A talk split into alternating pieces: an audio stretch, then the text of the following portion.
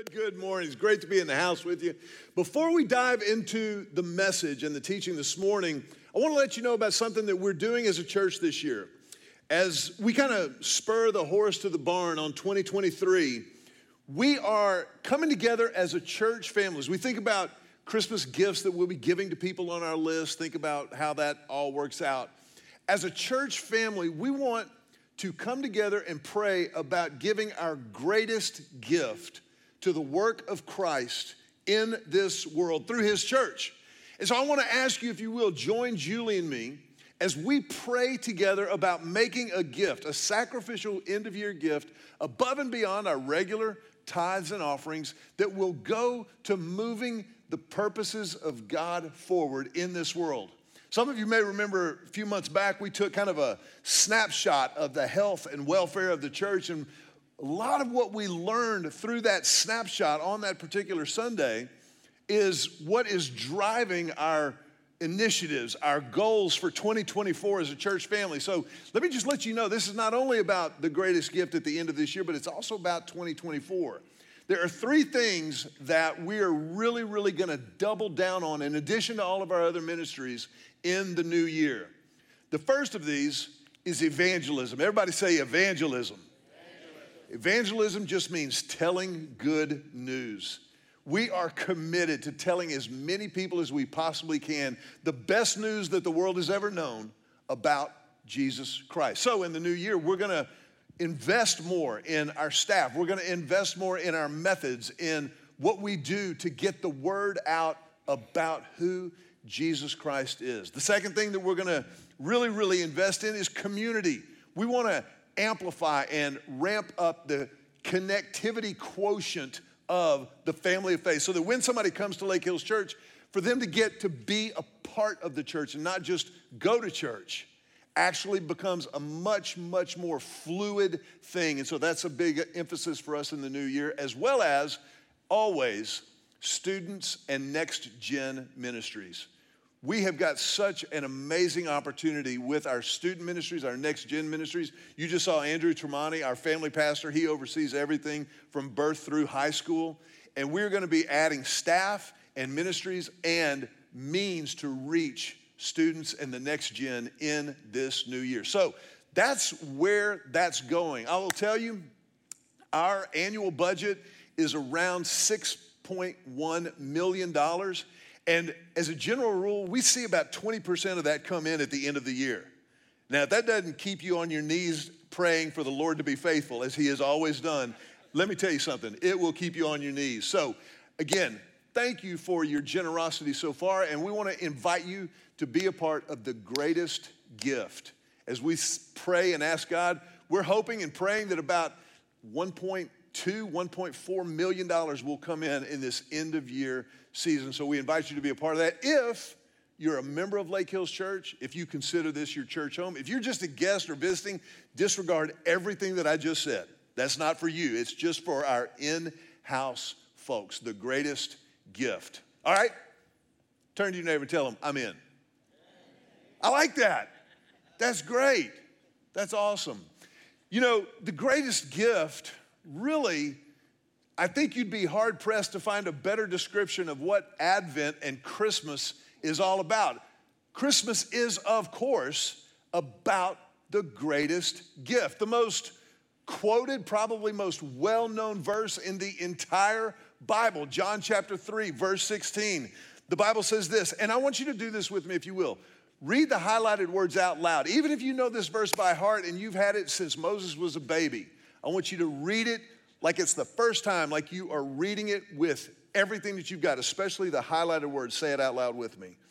John 3:16, for this is how God loved the world. What does it say? He gave. He gave his one and only son so that everyone who believes in him will not perish but will have eternal life.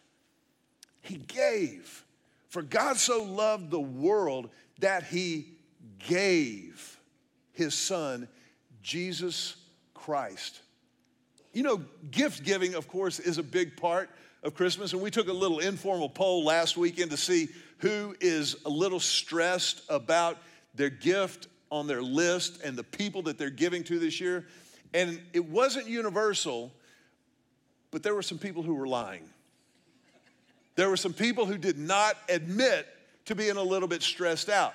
My wife Julie and I have been married for 32 years, and I still get a little bit anxious about buying her presents, largely because she's not a big present person. Now, you may be thinking, well, Mac, then you're off the hook. you are either single or about to be if you think that. We do, we, we, get, we get amped up and start thinking about it like, what do you want? And I'll ask her, what do you want? She goes, I don't want anything. And, and I think she really believes that. But I also know when we get up on Christmas morning and there's a present there for her from me, there's a big old smile on her face. And we just get along better for that whole day. Gift giving is a part of Christmas. It, it literally moves the needle on the worldwide economy. And so I think instead of, you know, standing up here and railing against materialism and the commercialization of Christmas, that's, can I, that's too easy a sermon. That, that's just like, that is low hanging fruit. What if instead you and I were to do this? What if we were to take the full force of that focus and use it to help us focus our hearts and our minds and our lives on the greatest gift, on the fact that God so loved you. God so loved me that he gave his one and only son. And we use that not just for this season, but to, to stay mindful, to stay heartful of the reality, of the, the significance, of the power, of the depth of the gospel of Jesus Christ. I, have said before in my spiritual journey, and I've heard other people say, I just want to go deeper. And, and we do, and we should. May I just suggest to you today there is nothing deeper than the gospel of Jesus Christ. There is nothing more profound than the fact that God so loved you that he gave his only son. You tell me what's deeper than that. You, you could quote Greek and Hebrew root verbs into the sunset, and there is nothing deeper than the gospel the good news because God so loved that he gave his son. Now we see that and we see God so loved the world, and, and I don't know if you do this, but when I do that and I, I first glance at it, I, I, think of a globe. You know, for God so loved the world, and you know what Carl Sagan used to call the cosmos. And that's true. But it's primarily about the fact that God so loved people and while the content of this passage is widely known, how many of y'all remember back in the day on Monday Night Football? Do you remember the guy with the rainbow afro that held up the sign John 3:16 on every extra point? How many of y'all remember that? Everybody over the age of 45. I love it. The content of John 3:16 is widely known, but the context is not as widely known. These are actually the words of Jesus himself. And they, they were uttered in a late night, clandestine, off the books conversation that Jesus had with a religious scholar, a, a Pharisee by the name of Nicodemus. Nicodemus was a Pharisee and he came to see Jesus in the middle of the night. And Nicodemus did something really, really profound. You, you can tell from the scripture that Nicodemus was intrigued, that he had an intuition about Jesus. But rather than just accept the party line for or against Jesus, he followed up his intrigue and his intuition with investigation. Nicodemus did the homework. He did the legwork personally to investigate Jesus. I think a lot of times it's possible that people who don't believe in Jesus, quote unquote, can't even really articulate why they don't believe. They, they just parrot the party line that they've heard from so many other people instead of doing the homework. It's, it's, it's actually kind of intellectually lazy sometimes.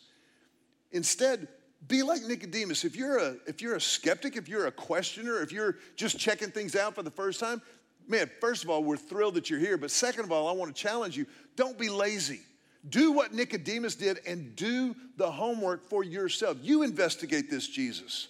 You read John, Matthew, Mark, Luke, read the New Testament, read what scripture tells us about Christ and see if it doesn't ring true.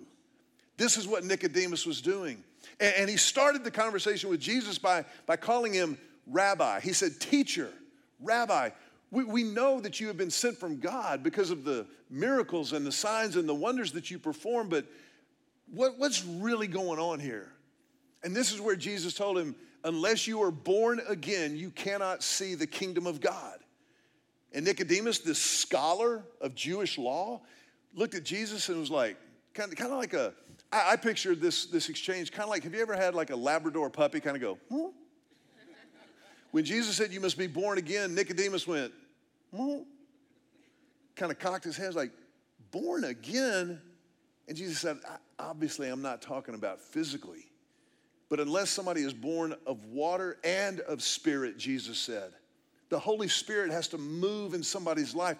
God has to initiate this grace initiative that the person responds to. And that, that is a, a miracle and a mystery in itself. But that's how it happens when a person comes to new life. That's what Jesus meant when he used the phrase born again. That you have new life in Christ because God so loved you that he gave his only son. You know, I remember when our kids were growing up, when throughout the year, we, we had in our house this little, little small closet that was under the stairwell on the, on the ground floor of our house. And it was probably four feet high and about seven or eight feet deep, had a little half door. And throughout the year, the kids had the run of the place. We, we called that the spy hideout. And that was where they could go in there and, and they had an old telephone that they had set up on a little table in there and they could practice their spy craft. But Round about Thanksgiving, mom and dad took over the spy hideout, and that was where we stored Christmas presents as we kind of stocked them up leading up to Christmas. And our friends would look at us like we had three heads. They would go, Well, you know the kids are going to look in there. I went, No, they're not. No. Because they understand if they even think about snooping or sneaking or looking through presents before Christmas morning, not Christmas Eve, Christmas morning, the biblical time to open presents. If they even think about it, that will be the saddest, loneliest Christmas they ever have because every present's going to the missions closet at the church. Now, you may be thinking, preacher, you're kidding yourself. Your kids snooped. I did some homework of my own this week. I texted our two children who were living with us at the time, Joe and Emily. They're now 29 and 27 years old, so the statute of limitations has run out on any crimes they may have committed back down the road. And I told them that. I said, but my question is, did you ever sneak a look? Let me, let me just read to you their responses.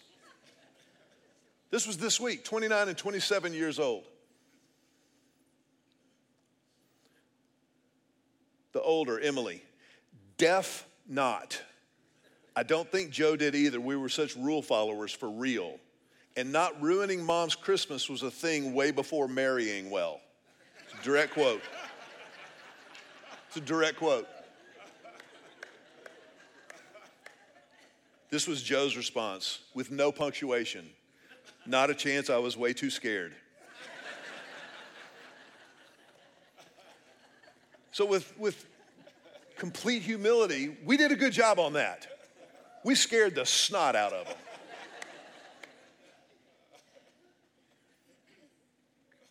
But we wanted them to understand that the gifts that they might receive on Christmas were not things they were entitled to. They were not things that they deserved because they woke up every day in the house that Julie and I provided for them. It was truly gift giving. You see, for God so loved the world that he gave. That means that you can do nothing, I can do nothing to earn the gift of Christmas, the greatest gift. You, you can't be a good person to get to heaven, it's a gift. You can't keep more rules or follow more rituals than the next guy because it's a gift. It's a gift, it's a gift, it's a gift. It is grace, it is unmerited, undeserved, unearnable favor from a God who loved you so much that he dreamed you up. I mean, that is a staggering reality. It's a gift.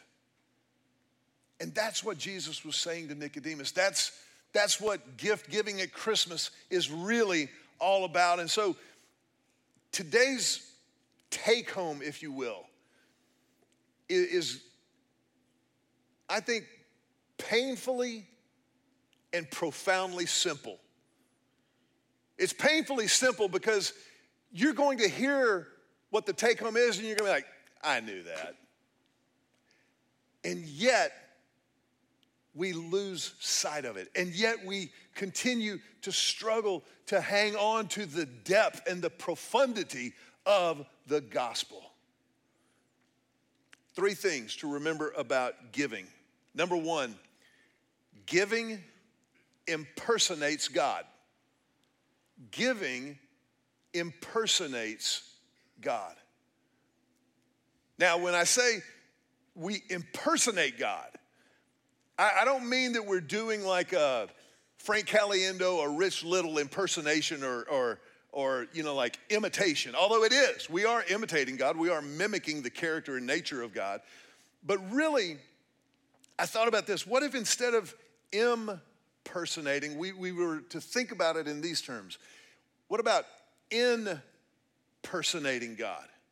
That when we give gifts with no strings attached, we're actually representing God in person.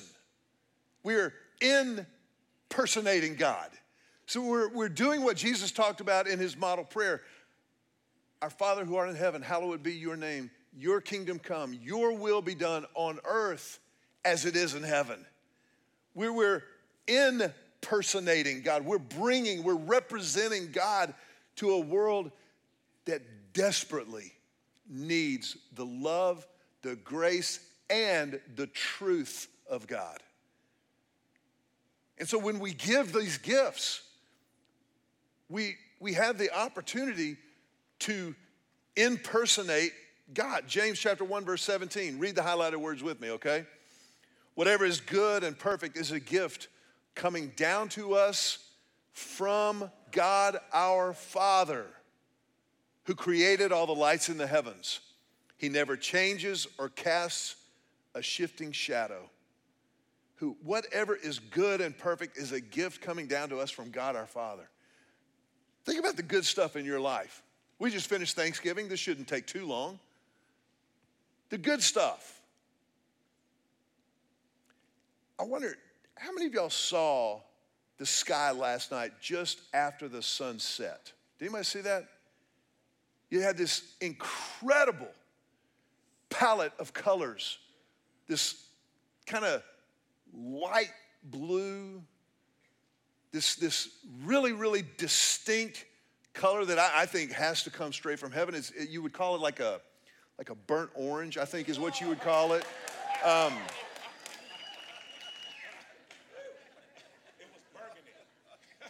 No, it wasn't. all due respect, I love you, and you're wrong.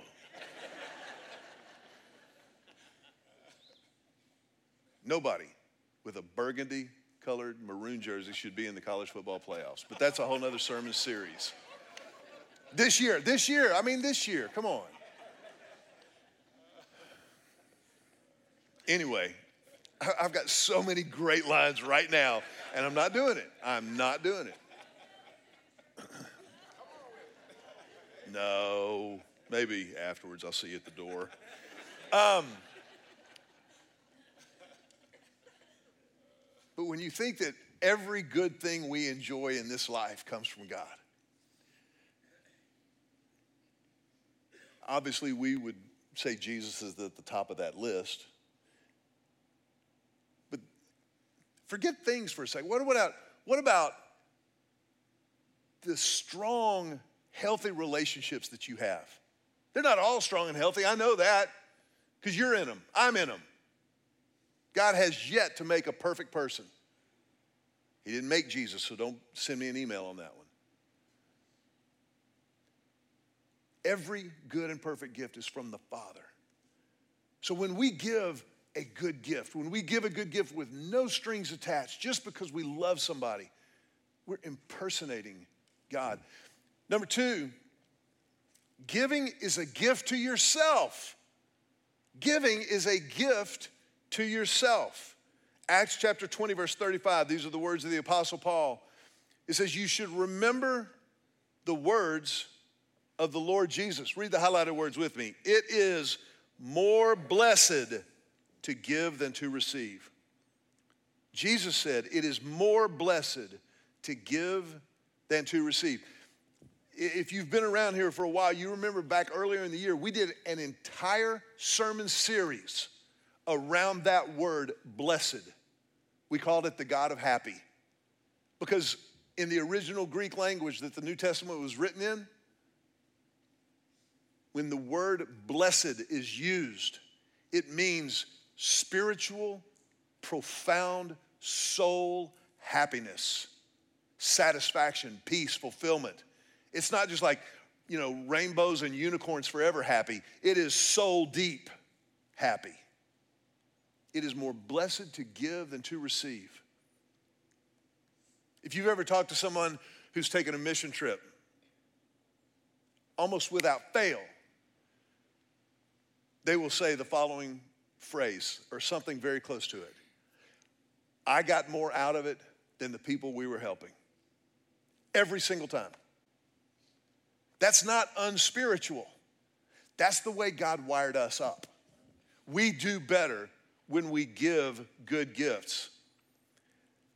I want to just mention to you this, this is a list that comes from the Cleveland Clinic. It's not going to be on the screen, but I just want you to listen to the physical benefits of giving, of generosity. Giving stimulates the release of serotonin, which helps to regulate moods. I'll just put that out there for whoever needs it. It stimulates the release of dopamine, which is the pleasure hormone. It re- stimulates the release of oxytocin, that connection hormone that we feel connected to other people when it's released in our systems. Lowers blood pressure, similar to the effects of a healthy diet and exercise. People who are generous have a longer lifespan, lower stress, and giving stimulates endorphins. Endorphins that boost self esteem, that elevate happiness, and fight depression.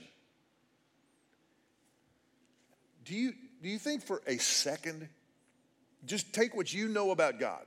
We know that God loves, we know that God is good, we know that God created us. Do you think for a second that all of those things happen in us physiologically, accidentally? God knows. God knows. And so when He calls us to generous living, generous giving, He realizes it's not only going to help the people that we help, it's going to help the people who give.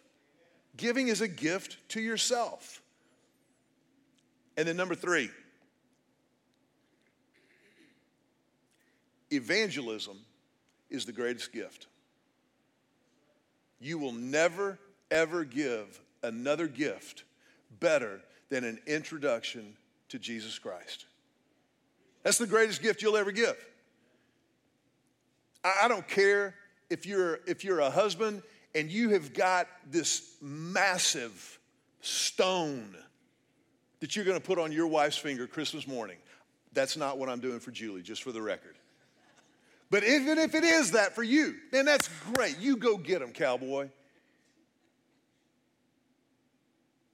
Nothing compares to the gift of Jesus Christ. Nothing. When we talk about inviting people to church, we're talking about inviting them to meet Christ. That's why we practice tag team evangelism around here. There are people that you know who don't yet know how extravagantly God loves them. People that God has supernaturally and sovereignly put in your path, within your sphere of influence. That God wants to use you to evangelize them. To, to just, just invite them to meet Christ. If you invite somebody to church here, I promise you, they will encounter Christ. Almost every week, I'm not gonna say every week, but almost every week that someone brings the Word of God on this stage, we introduce the gospel. We, we invite people to follow Christ. I promise you, I promise you, every single Christmas it happens. You, you get them in the door, tag out, we got it from there. But that's the beginning. You see, for some of you, your next step spiritually is going to be leading someone to Christ in a conversation. Getting a cup of coffee with somebody that you know, somebody that you truly love, and leading them to Christ. You're not going to save them or not save them. That's God's work. Our work is to collaborate with the Holy Spirit of God and tell them.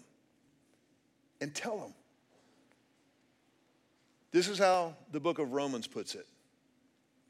In Romans chapter 10, verses 13 and following, it says this For everyone, say everyone, everyone who calls on the name of the Lord will be saved.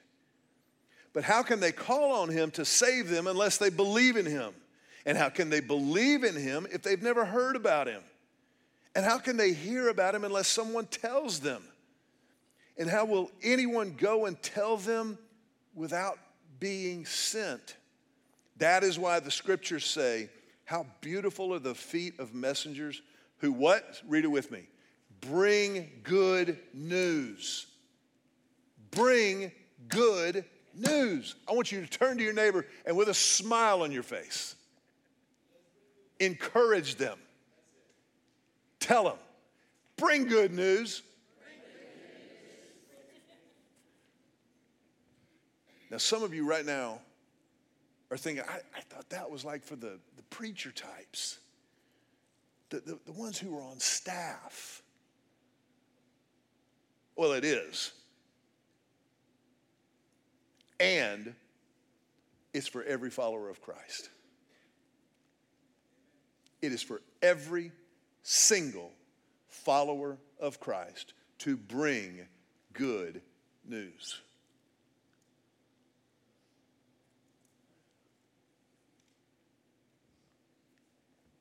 How you doing on that?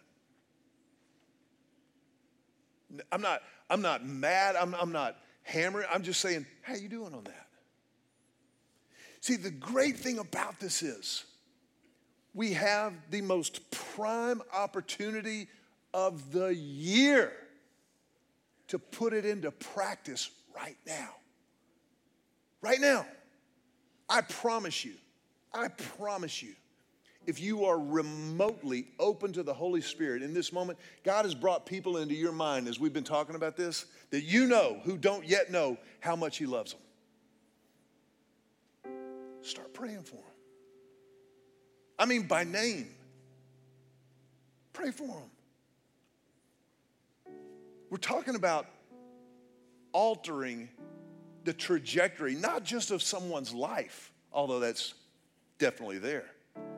We're talking about altering eternity for somebody. Somebody who right now might be facing eternity separated from God because nobody ever told them. Somebody who may be experiencing life alone on their own because nobody's told them. Because nobody's just made the time to just go, hey, man, I'd love for you to come to church with me. I think you'd like it. The music is incredible. The preaching is passable. You need to come to this church. You don't have to tell them initially or, or, right up front, I want you to go to heaven with me. Don't start there. But you know the end game. You know the motivation and the reason behind it. It's not to put a notch in your spiritual belt. The reason is because God so loved them that he gave his one and only son so that whoever believes in him would never die but would have eternal life. That's why. That's why. See, Advent, preparing our hearts and our minds for Christmas, absolutely. We, we pray and we put blocks out in our house or whatever you do, however you do this, but it's not just about us. If, if it's just about us, beam us home, Scotty. Take, take, me, take me home. But we got work to do here. And by the way, it's the most fun work you'll ever do. I'm telling you, you watch a friend of yours, you watch a family member of yours step over the line of faith and begin to follow Christ, it'll mess you up in the most beautiful way imaginable. What if this became the Christmas that that became a habit for you? What if it was because of this Advent season that you started to work that into your prayer life, into your friend life, into your family life? I know you got some family who need the Lord. And if you don't think you do, you're it.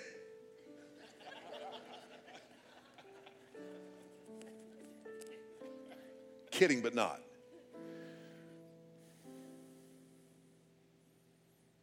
We got work to do, folks.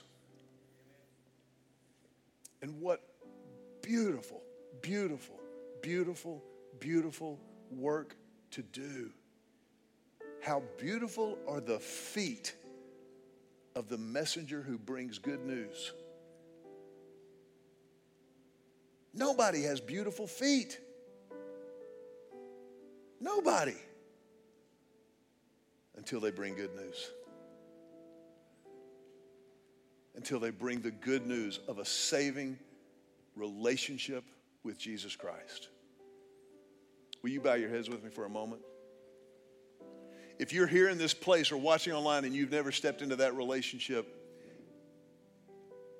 we want you to have that opportunity. We don't want to just talk about it and celebrate it. We want you to participate in it. If that's you this morning, then you just pray right where you're sitting. Just say silently from your heart to God something like this Jesus, I need you. I confess my sin to you. I'm not holding any of it back. I'm not trying to hide it because you know it all anyway.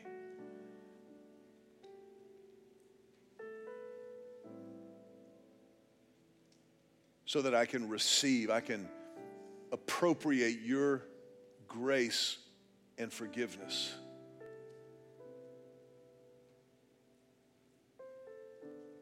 And Lord, in exchange for your life given for me, I give my life to you. I will follow you from this moment forward. And I pray this prayer in your name.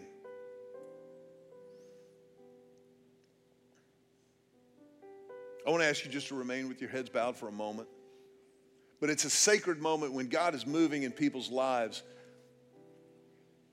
And tell you, if that was your prayer, then as a church, we want to help with the next steps because this is just the beginning for you. When we dismiss in just a second, there's, there's a place out in the lobby to your right when you walk through those doors. And we've got a gift for you. It's just a new believer's packet, a new believer's gift set or kit to help you take the next steps in this new journey, in this new relationship.